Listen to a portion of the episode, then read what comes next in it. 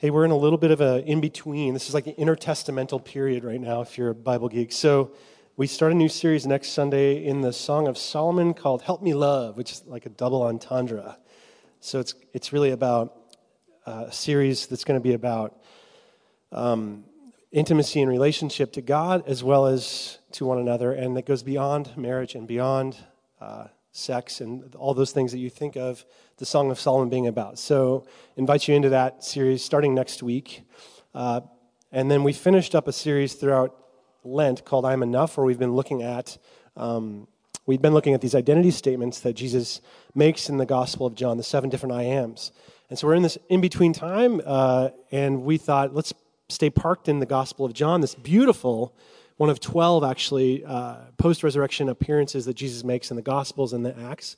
Let's look at this together from the Gospel of John to see what it has for us. And so this is kind of a standalone sermon. And I brought with me as a way of kind of visual aid for this morning some things that you're probably looking at wondering, that's an interesting collection of items. These are things, as a mission pastor, one of the privileges that I've had of being a mission pastor both at Bethany now and then at our previous church in Pennsylvania, was just to travel the world. I've gotten to travel on most continents now and visit mission partners, both for Bethany, church in Pennsylvania. And it's interesting, every time I go somewhere in the world, as I leave that place, and this is not the go-by kind of souvenirs time, this is just in that place, the people you spend 10 days with, 2 weeks with, whatever, give you something. They give you a gift, a parting gift. A lot of times it's a gift that is meant to remind you of the place. So, for example, this little soccer ball that I was given in Rwanda recently is just a reminder. I actually gave it to my son, Elliot. It's just made out of banana leaves, I think. So a little reminder of Rwanda. It doesn't have much significance to me, but it reminds me of that place. Others of them are meant to remind me of the relationships that I have with people there. And I could tell so many stories. I could spend an entire day telling you stories of things from places where I've been. I'll tell you one story just to help kind of set up this morning about this little item here. It's a tambourine, and it's made out of a piece of PVC pipe and some plastic and some Coke bottle caps. And it doesn't make, I joked with Andrew that he could use that this morning or I could, but I wouldn't keep good rhythm. But it doesn't make great noise. It's not the best tambourine in the world, but it comes from Haiti. And so in 2010, our church in Pennsylvania partners with a church in near Port-au-Prince, this church named Croix de Bequest, which is a community church near Port-au-Prince. And if you know the story of 2010 in Haiti, there was a massive earthquake that killed hundreds of thousands of people in Port-au-Prince.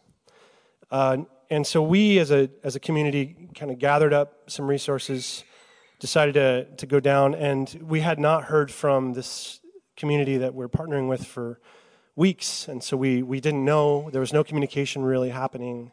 A lot of the systems were broken in Haiti, roads, electricity, water. It was just devastating. So we went down there just after the earthquake, and we went to visit this pastor, Pastor Joseph Marius. Go ahead and put his picture up. There you go. This is Joseph, and we found him. I'd never been. I was new to this community. My church had been there before. And we found him actually in his church that had been destroyed. This is him in his church. You can see he'd put up a bunch of tarps and then a little bed in the back there. And he's literally standing on rubble. He'd been clearing it out for weeks. And they had had a prayer meeting the day of the earthquake. And virtually everybody in his church was killed. Almost everybody. And so we met him there, and he had this tambourine. He had two, actually. I've got another picture of a larger one, which is like a drum. And he had created these instruments out of some of the rubble and some of the wreckage of that church, and this was literally his worship instrument. So if you think that not having a band this morning is hard, just imagine, right? This is what they were worshiping to. In fact, they had a sheet. He has a sheet. You can't really see it, but it's in the back and left corner of the picture there.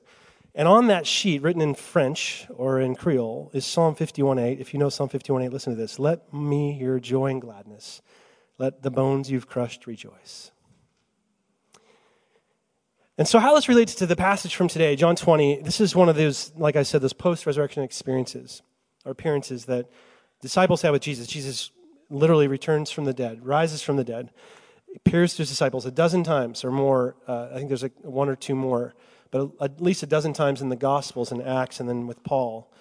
But the key with this one in John 20, it is my favorite, actually, is he walks in and he says to them, receive the Holy Spirit. It's like Jesus comes into this scene of their grief with just arms full of gifts. He's just got arms full of gifts. He's got more he wants to give them. He's not there to scold them that they're locked up in a room. What are you guys doing? He's full of gifts of hope and faith and the power to change the world. We're going to look at those gifts. But a question around those gifts is why? Like, my friends give me these gifts as reminders of our experiences together. And they're great reminders. Some of them stay in my house. Some of them stay in my office. Every time I see one of these things, I'm reminded of where I've been. Why does Jesus need to give gifts to his disciples? Isn't his story enough? Isn't this word that we have enough? And really, I think what they're about, if you understand the gift-giving culture in the ancient Near East, Jesus is a conquering king. And so you see in those days, whenever a king conquered a land, whenever a king, and this is true today, goes out into battle, returns, what does the king do? They always had gifts. This is the spoils of war. They're expected to bring booty back from their war, right? This is why it says in Psalm 68, Paul quotes this in Ephesians 4, when he ascended, this is God, when he ascended on high, he took many captives and he gave gifts to his people. That's what it's talking about. Jesus is a conquering king, and that's what kings did. They plundered land. They came home buried in the spoils of war. But in this case, Jesus has not conquered a land. He hasn't conquered people. He's defeated death. Do you hear that? He hasn't come to defeat you. He's not to get you. I mean, otherwise he would have said something pretty harsh to the disciples. He's defeated death. And so he's coming in with arms full of these, not gold and jewels, but carrying the gifts that are peculiar to his victory. Remember what John says in the last verse of John, I've come that you might have life. That's why I'm telling you this story. So the gifts of life. So let's look at those, because the key here for us is that inasmuch as we align our lives with Jesus, receive the gifts that he gives to us, we become sort of repositories of those gifts for other people. That's always the way it works in the economy of God. When you receive God's gifts in your life, you become a repository, a place in which those gifts dwell, and then begin to get expressed into the world. And the world needs some of these gifts that we're going to look at. So let's look at these three of these gifts. They're outlined for you in the bulletin, but I'll just go over them real quick. He gives hope beyond despair, faith that seeks understanding, and then power to change the world, okay? So we'll look at those. They're not chronological in the passage, so if you want to have John 20 open, we'll be in 19 to 30, okay? So first, hope beyond despair. Let me give you the context. So actually, the context is right there in verse 19. They're locked in a room where, by the way, commentators think maybe they had the Last Supper with Jesus. So remember the foot washing, broken bread, broken body, all these great declarations. They're locked in this room for fear of the Jews. So they're experiencing what we would call despair. And why? If you read the plain reading of the story, if you look at Matthew 27, a correlating passage here, they're wanted men and women. So the Jews of the time believed that the Jesus followers had taken the body of Jesus, look at Matthew 27, and hidden it and created this story. So they're wanting to find them. They're kind of they're wanted for some conspiracy plot. And so this is classic flight, fight, or freeze mentality. They're frozen. Like, oh my gosh, what do we do? It's also, I think, just looking at the story, a sense of despair rooted in their own sense of failure and loss. So failure because of their utter inability to support Jesus in his darkest hour. Like, think of this. Was his death my fault? Think of Peter. Just sold him out. Is it my fault? Could I have done more? I mean, he probably was asking himself that question. And then the loss. He's their rabbi. He's their mentor. He's their friend. He's like a father. I mean, have you ever lost a mentor? I know some of you have. What do? Where do we go? You just go into the darkness of that space. It's hard. They don't know where to go, what to do next. And so Jesus sees this despair bubbling to the surface of their community, and it's paralyzing them. And what does he do? Notice what he doesn't do. He does not, like I said, berate them for their failures, their inadequacy. He doesn't say, you losers, you are such a group of losers. He never says that to them, not once. He doesn't belittle them, like, hey, you're just blockheads, you're idiots. He doesn't say, here's a straw, now suck it up. You know, he doesn't say that. That's a dad joke. That's free, okay? He also doesn't say, hey, guys, get out your notebooks. Did you bring your Bibles? Get your Bibles out. Okay, let's have a little Bible study now. Do you remember the Sermon on the Mount? Remember the Beatitudes? I preached you this sermon. Great sermon, right? Pretty awesome. What's the fourth Beatitude? What does it mean? He doesn't do Bible trivia. He's like, come on, guys, basic stuff. He doesn't do that. Never. He doesn't do any of the stuff we probably would do. He comes in, as he does in almost every resurrection story, and he just says, twice actually in this one, peace be with you. That's his message today. Peace be with you. And quite simply what this is about, I think, is Jesus is giving what the Bible elsewhere calls hope to the disciples. And I know hope is not actually used in this text as a word, but it's precisely what Jesus is doing. He's giving them hope when he says, peace be with you, when he shows them his hands and his side. So in other words, this is more than just a mere greeting like we think of, peace, bro. Like he's not doing that. It's also not a strange handshake, like hands inside. That's kind of weird. Like, what are you doing? Too soon. It's about hope. So think for a moment. What is hope? Think about what you think about hope is. The biblical concept of hope and your kind of modern-day concept of hope. Think of the modern day. Like, as our modern-day English word for hope, the English word connotes things that are really unbiblical. I'll just tell you that. They connote things like uncertainty, like wishful thinking. Like if someone says, do you know that's true? For example, do you know if the Mariners are going to have a winning season? What do you say? I hope so. Like, do you know what the weather's going to be like tomorrow? I don't know. I hope it's sunny. Do you know if that cancer's malignant? I hope so. Do you know if your baby's a boy or a girl? I don't know. Do you know if you got that promotion? I hope I do. So you always going to say, I hope it's true. You're never sure until you get the information. And that's what the English word hope's about. It's based in uncertainty to a degree, right? That is very different than the biblical idea of hope. The biblical idea of hope, you'll especially see this in Hebrews 11, verse 1. Remember Hebrews 11, verse 1. Faith is confidence in what we hope for and assurance of what we don't yet see. And so hope, biblically, is not based in wishful thinking primarily, though there's a sense in which we need to hold things open-handedly. It's founded and formed in sort of a confidence and an assurance, as Hebrews tells us. Okay? So literally, hope in the Bible is a life-shaping certainty. Listen to this. It's my definition. A life-shaping certainty of something that hasn't happened, but you know is going to happen. Life-shaping certainty of something that hasn't yet happened, but you know it's going to happen. You just know it. That's hope. And I'll just tell you this right now. I think we underestimate just how much our lives are shaped in by our believed-in future. How much our lives are shaped by our believed-in future. How much we live for the future. Human beings are irreducibly hope-based creatures. We have to be, actually.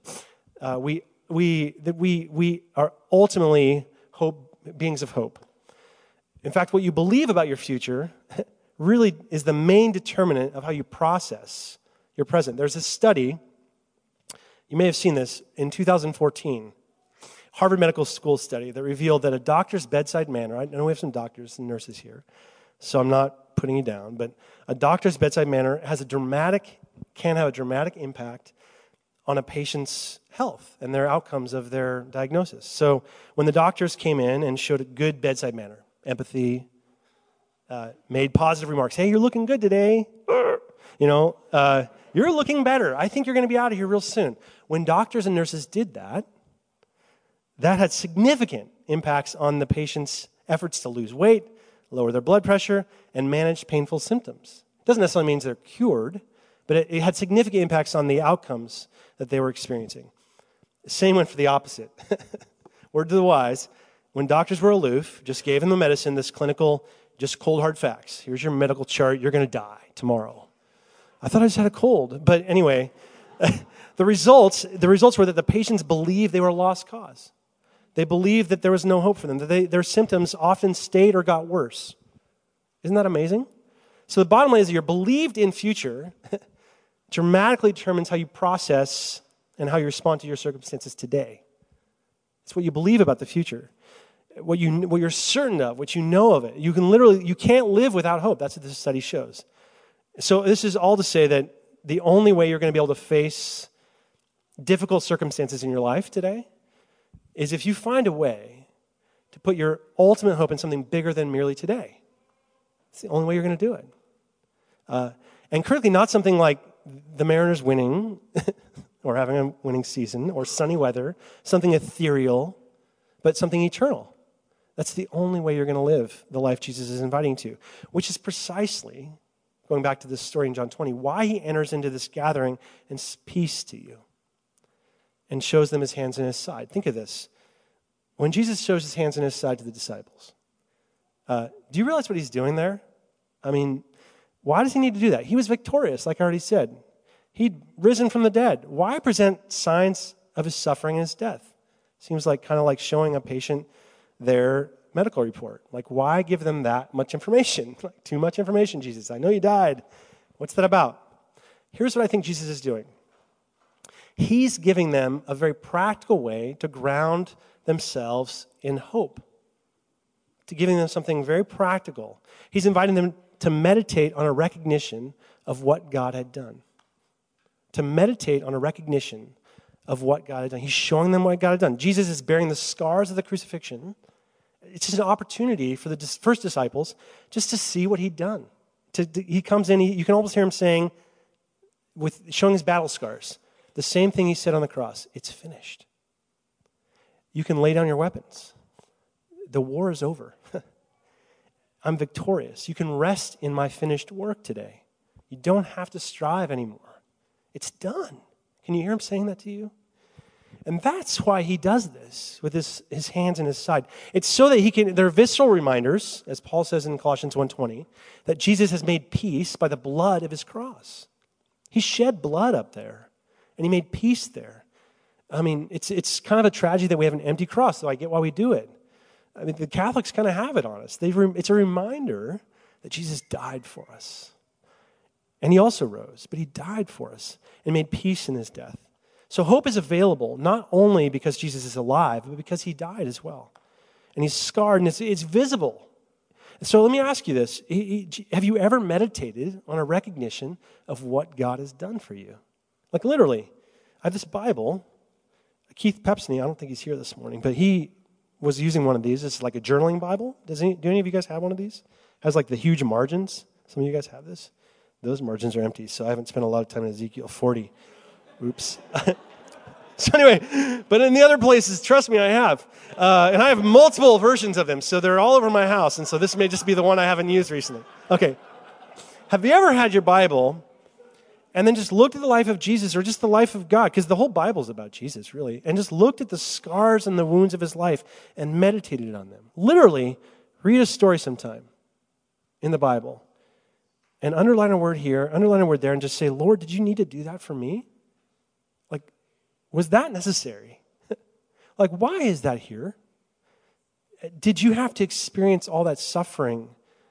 It's humbling when you start doing that. If you start to recognize what God's done for you, it's also incredibly affirming because there's nothing that makes you feel the value that Jesus puts on you and nothing that will better equip you for a life of greatness and gracefulness and mission than just to see his hands and his side. That's it.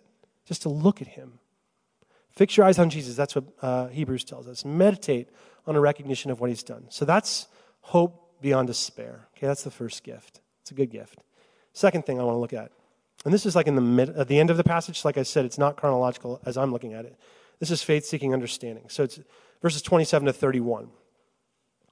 And here's what John says at the end of the gospel. We already read this, but I'll read it again because I think it's kind of his summary statement. It's kind of a bummer. I was telling some guys this week, I don't know why John put the thesis for the gospel at the end. I was taught in writing class, put it at the beginning. But he puts it at the end, verse 30 and 31. Jesus did many other miraculous signs in the presence of his disciples, which are not recorded in this book.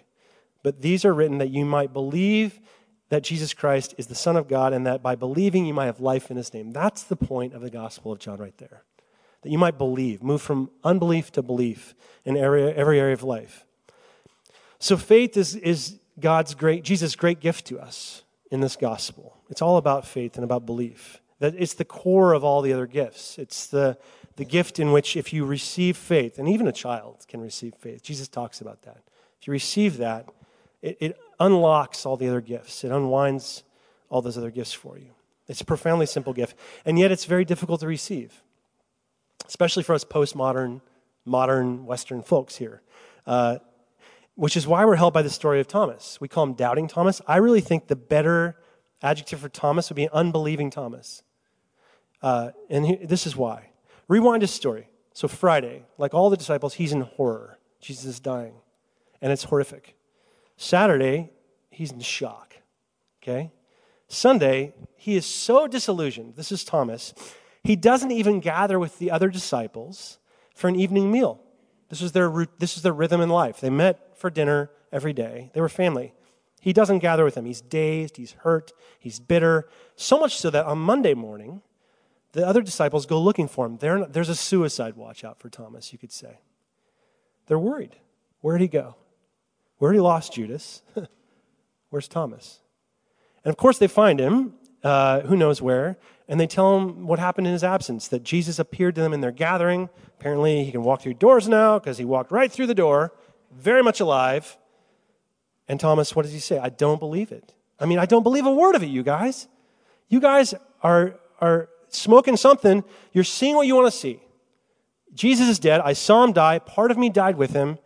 And the sooner you all accept that fact, the better off you'll be, right? Get on with your lives. You can kind of hear that. That's my paraphrase. Give it up. And then you can kind of see Peter leaning in. Hey, Thomas, I saw him. And I, of all people, should have reasons, right, to not believe this story. I saw him, and I tell you what, he was as real as you are right here. And Thomas is so cold. He's just so full of bitterness. You can hear the edge in his voice. Unless I see the nails in his marks in his hand and put my hand in his side, I'll never believe. And my mom always told me, be careful when you say never. So you fast forward a week, same room, same gathering, except this time Thomas is there with them. So something has happened during the week. And he's eating.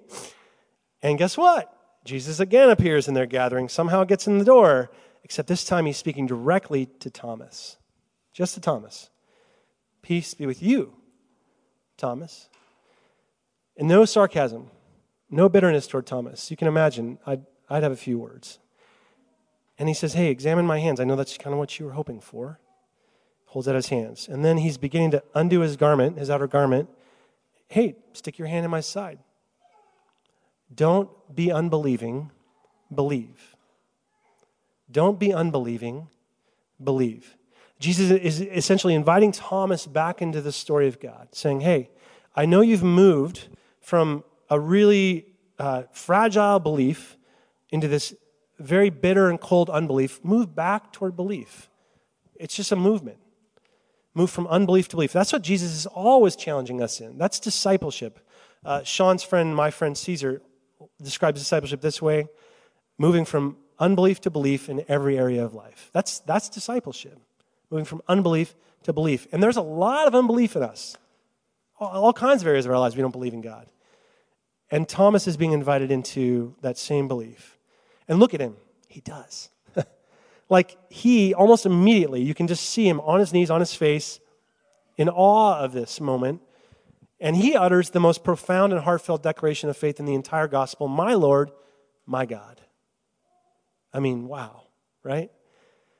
Which is, I think, another way of saying, hey, Jesus, I see it. I see everything you've done for me. I'm meditating on that now. And I know I can be accepted for who I am, even in my unbelief. I see that because of your wounds, I can be free. I see that I don't need to be afraid anymore, as we sang. I see that your wounds are enough. That's faith. And that's amazing, the kind of faith that Thomas is given by Jesus. It's a great gift. A faith that completely drops all of his conditions. Faith that moves from if, Jesus, if you'll do whatever, to faith that moves into. Faith from if to into. Let me describe that real quick, because that's the only kind of faith there is. There's never ifs with faith. It's always into. So interestingly, this word belief that Jesus invites Thomas into, believe, stop unbelieving, is a Greek word, pisteo, and it's always. My mom also said, be careful when you say always. It's always used with the preposition eis, which means into. Unfortunately, though, In every English translation I can find, it's not. Maybe the J.B. Phillips has it. I don't know. We'll look. So Jesus is really saying, hey, Thomas, believe into me. Literally, touch my hands, put your hand in my side. And it doesn't get translated that way. And because of this mistranslation, there has been a door opened to all kinds of unbelief in our culture, in our church. Conditional faith. When I speak of our church, I'm not talking necessarily about Bethany, Northeast, just the church.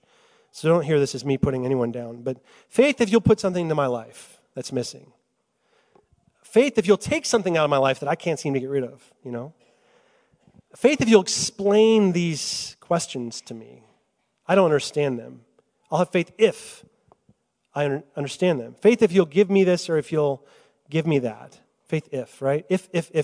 And Thomas does that. If I can touch his hands, if I can touch his side, I'll believe. If. And Jesus shows up, and he doesn't invite Thomas to that. He says, Thomas, believe into me.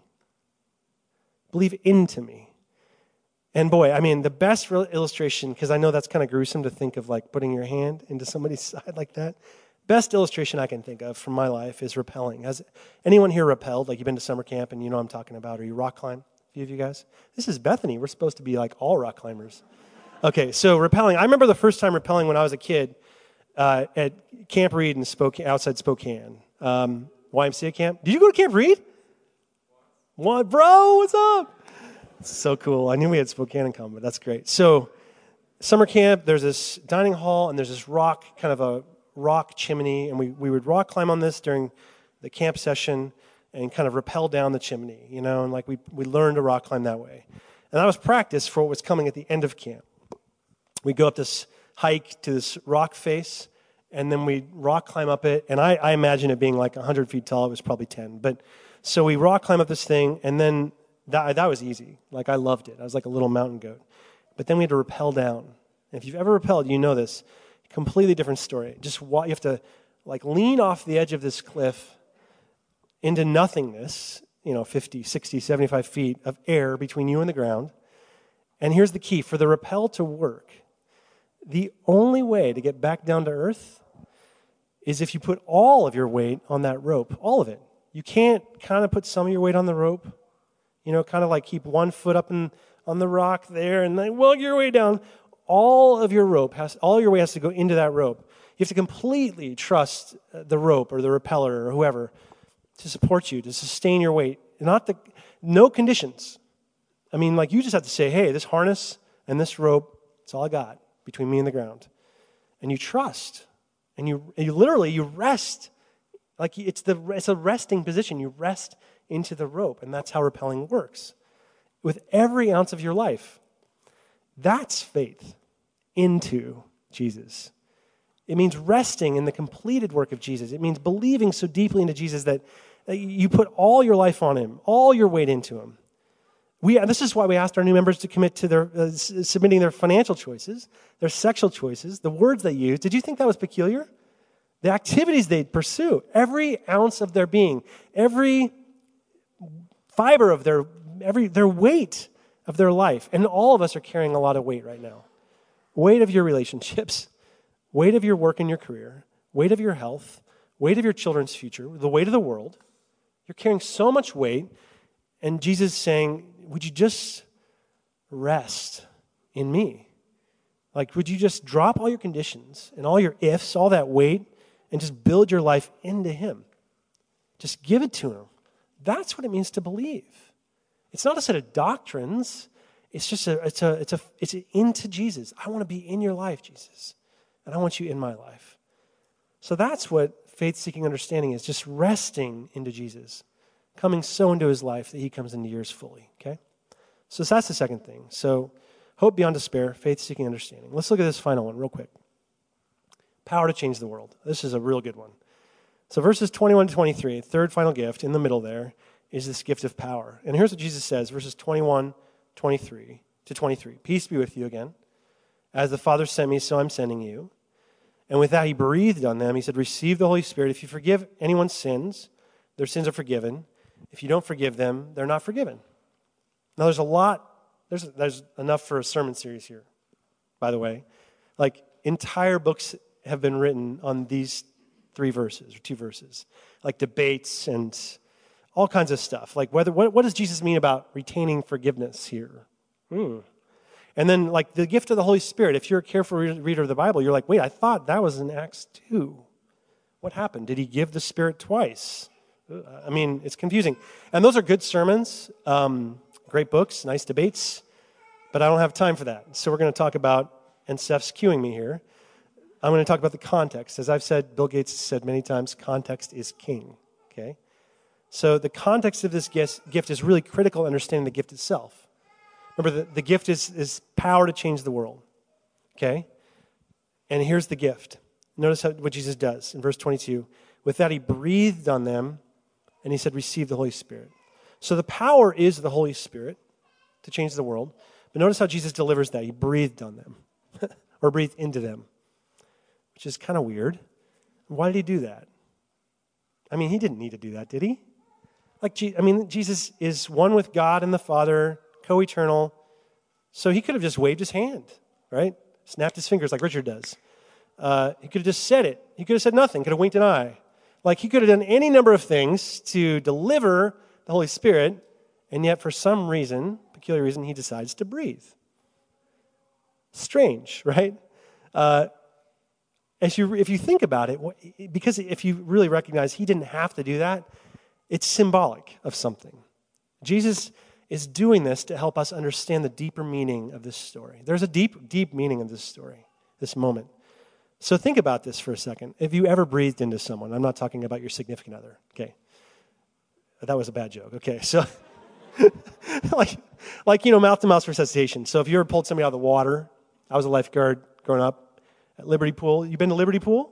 Oh my goodness, are we brothers from another mother? So Liberty Pool, I was a lifeguard there when I was growing up, and I had to do this a few times. Liberty was a little bit like a Spokane inner city pool, so I know that sounds like you can't have a Spokane inner city, but there's such a thing. So we had this pool, and I lifeguarded there.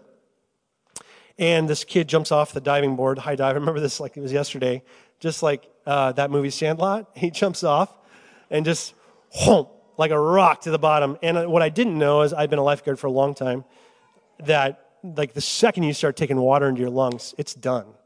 And so I get down there, jump off the chair, pull him out, and he is, like his lungs are full of water. And so what do you do when your lungs aren't working? And like when you see he's like, what do I do? Well, you start breathing into them. And so that they can receive the air so their lungs will begin working like your lungs will work, okay?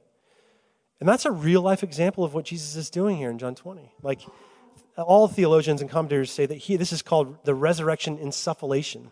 There's a good word for you, encephalation. Like that literally means to blow into. He's blowing the resurrection into their lives, right? Blowing the Holy Spirit into their lives. And in doing so, I think he's reminding them of two stories in the Bible. These are so critical as you read this. The story of creation and the story of exile, okay? So in the story of creation, Genesis 2, God forms, you might know the story, Adam from some mud. And then what does God do? Creates his person. Adam, hey, creates you. And then he breathes into Adam's nostrils, after which, not before which, not independent of which, Adam becomes a living creature. You could even say that Adam becomes spirited in that word. The Latin word for spirit or spiritual is the word for breath. Did you know that? So spiritus, Latin word, means breath or aliveness. Spirituality is aliveness at all levels. And so what this means is this is his recreation of the disciples' community, of their world. He's saying, like he's drawing them back to that story. He's reminding them that they need to depend on God for every moment of life. There's no independence from Jesus anymore. And biologically and spiritually as a community, they depend on him. Their breath, their very being depends on Jesus. So he breathes into them to remind them of that story. So creation, but also this is so key, another time, exile, and which is a time well after the time of creation. Specifically, he's evoking this time of their national exile in Ezekiel, chapter 36, 37, if you read it sometime. So Ezekiel, there's this vision he gets of the Valley of Dry Bones. Remember this story? If you've been around the church, you've heard this. He's given this vision of a valley full of not just dead bodies, And not just skeletons and not just bones, but dry bones, like long dead, like bleached out, just bones. And God reveals to him in this vision that this represents the entire nation of Israel. Hundreds of thousands of people that have gone through the desert and are now in exile and dead, long dead. Which is to say that in that time they've been away from their land for a while, Israel. They've been put into this dominant culture that was many times larger than theirs. So they're scattered, and then they believe, within a few generations it happens, they're going to lose their national identity. They're going to be absorbed, assimilated. They won't even think of themselves as a people anymore. They'll lose their language, their culture, their food, their religion. They're on their way to death as a nation. And so their national identity is dying, their spiritual, their hope is dying. They're beyond death. That's what Ezekiel's telling, or God's telling them. And this vision of dry bones is just a picture of how they thought of themselves, because it hadn't actually happened yet. They weren't completely dried up. There's still a seed of hope. And the promises of their past glory weren't completely dead, though they felt dead. And so this is why God does the next thing in this story. He says to Ezekiel, speak to these dry bones. Hear the word of the Lord. This is Ezekiel 37, 4 and 10. I'm going to attach tendons to you. Like reverse this process. Make flesh come upon you. Cover you with skin. I'm going to put breath into you. You'll come to life. Come breath, he says. Come from the four winds. Come spirit into these slain that they might live. And here's Ezekiel 37, 10. So I prophesied, he commanded me, and I breathed, and breath entered them, and they came to life, and they stood on their feet as a vast army. And there it is. This is what Jesus is trying to say in John 20. That he's come in their despair and their unbelief, and he said, hey, I can see how dried up your hope is. I can just see you're as good as dead. You're in this room. You don't believe you have anything left off for the world. You believe that your Savior, your long-hoped-for Messiah is dead. You believe that your courage is gone. You believe you don't even know where you're going to go next. You left family. You left job. Everybody thinks you're just idiots. You're completely dying on the inside. And some of you will die on the outside. So your confidence in God's future is gone. It's withering away. You don't believe that you have anything left to offer. And because of that, let me, rather than going nuclear on you and just starting the whole thing all over again like Noah's flood, or going out and finding a brighter group of men and women, you know, a little more charismatic, a little more naturally, spiritually gifted, or thumping you over the head with like a Bible full of revelation, like maybe you'll get it through your thick skull someday if I just hit you hard enough that Jesus loves you. Let me just breathe into you. And not just life so you can walk out these doors, like I said, it's creation, but life that empowers you for mission. He's recommissioning the disciples. That's what the exile story is all about, commissioning them to their great calling to be a blessing to all nations. They were called to that. We're called to that as a church, and God is saying, hey, I'm recommissioning you to that. I love that last line in Ezekiel's prophecy. I breathed, and breath entered them, and they came back to life, and they stood on their feet as a vast army. And do you see that? Jesus is entering into their gathering. Maybe it's our gathering, our withered up hope, our confidence, our lack of confidence, our lack of vision. He just enters in, breathes the breath of God, which is his vision and his mission for the world. Just by breathing. Think about that. You just took a breath. And nobody had to teach you to do that. It's just a breath, one breath, changed the entire course of history. Think of the church today. One breath changed the entire course of history. It's amazing what Jesus does here at the end of the Gospel of John. He just breathes a single breath to awaken a small but very vast army, not of soldiers but of saints, saints that are being sent into the world as the presence of Christ. I want to conclude this way. It's just this little article. It's short, trust me. I found it in the New York Times Magazine about a year ago, actually, July 22nd, 2016. And I found it, and it triggered, it just caught my attention because it's entitled How to Breathe. I thought I knew how to breathe. You're pretty good. Here's what this author says. Breathing is a powerful involuntary mechanism. according to Giorgia Friedman, who's an 80-year-old Argentine-born Israeli clarinet player. There's a mouthful for you. Still, she says, you can breathe better by acting purposefully and observing some basic rules. And here are her rules. Don't smoke. Take as much as you want. Air doesn't cost you any money. And there's no tax. Go to the swimming pool or to the ocean a lot. Because in water, you have to carefully calculate how much you inhale before you go underwater. Relax. All of you, just relax right now. And take a breath. Inhale deeply. Sit up straight. And finally, she says, appreciate your lungs. And she says, when you know how to breathe, the word stress is not in your dictionary. A sentiment that she says is borne out in scientific studies that show how focused breathing exercises can reduce symptoms of such things as stress, anxiety, OCD, depression, schizophrenia, insomnia, and ADD, just by breathing. She uses this illustration of playing a wind instrument as a restorative practice. So she has a group of kids that worked with her. They're in this thing called bronchial boogie, which is this asthmatic British kids that exhibits asthma.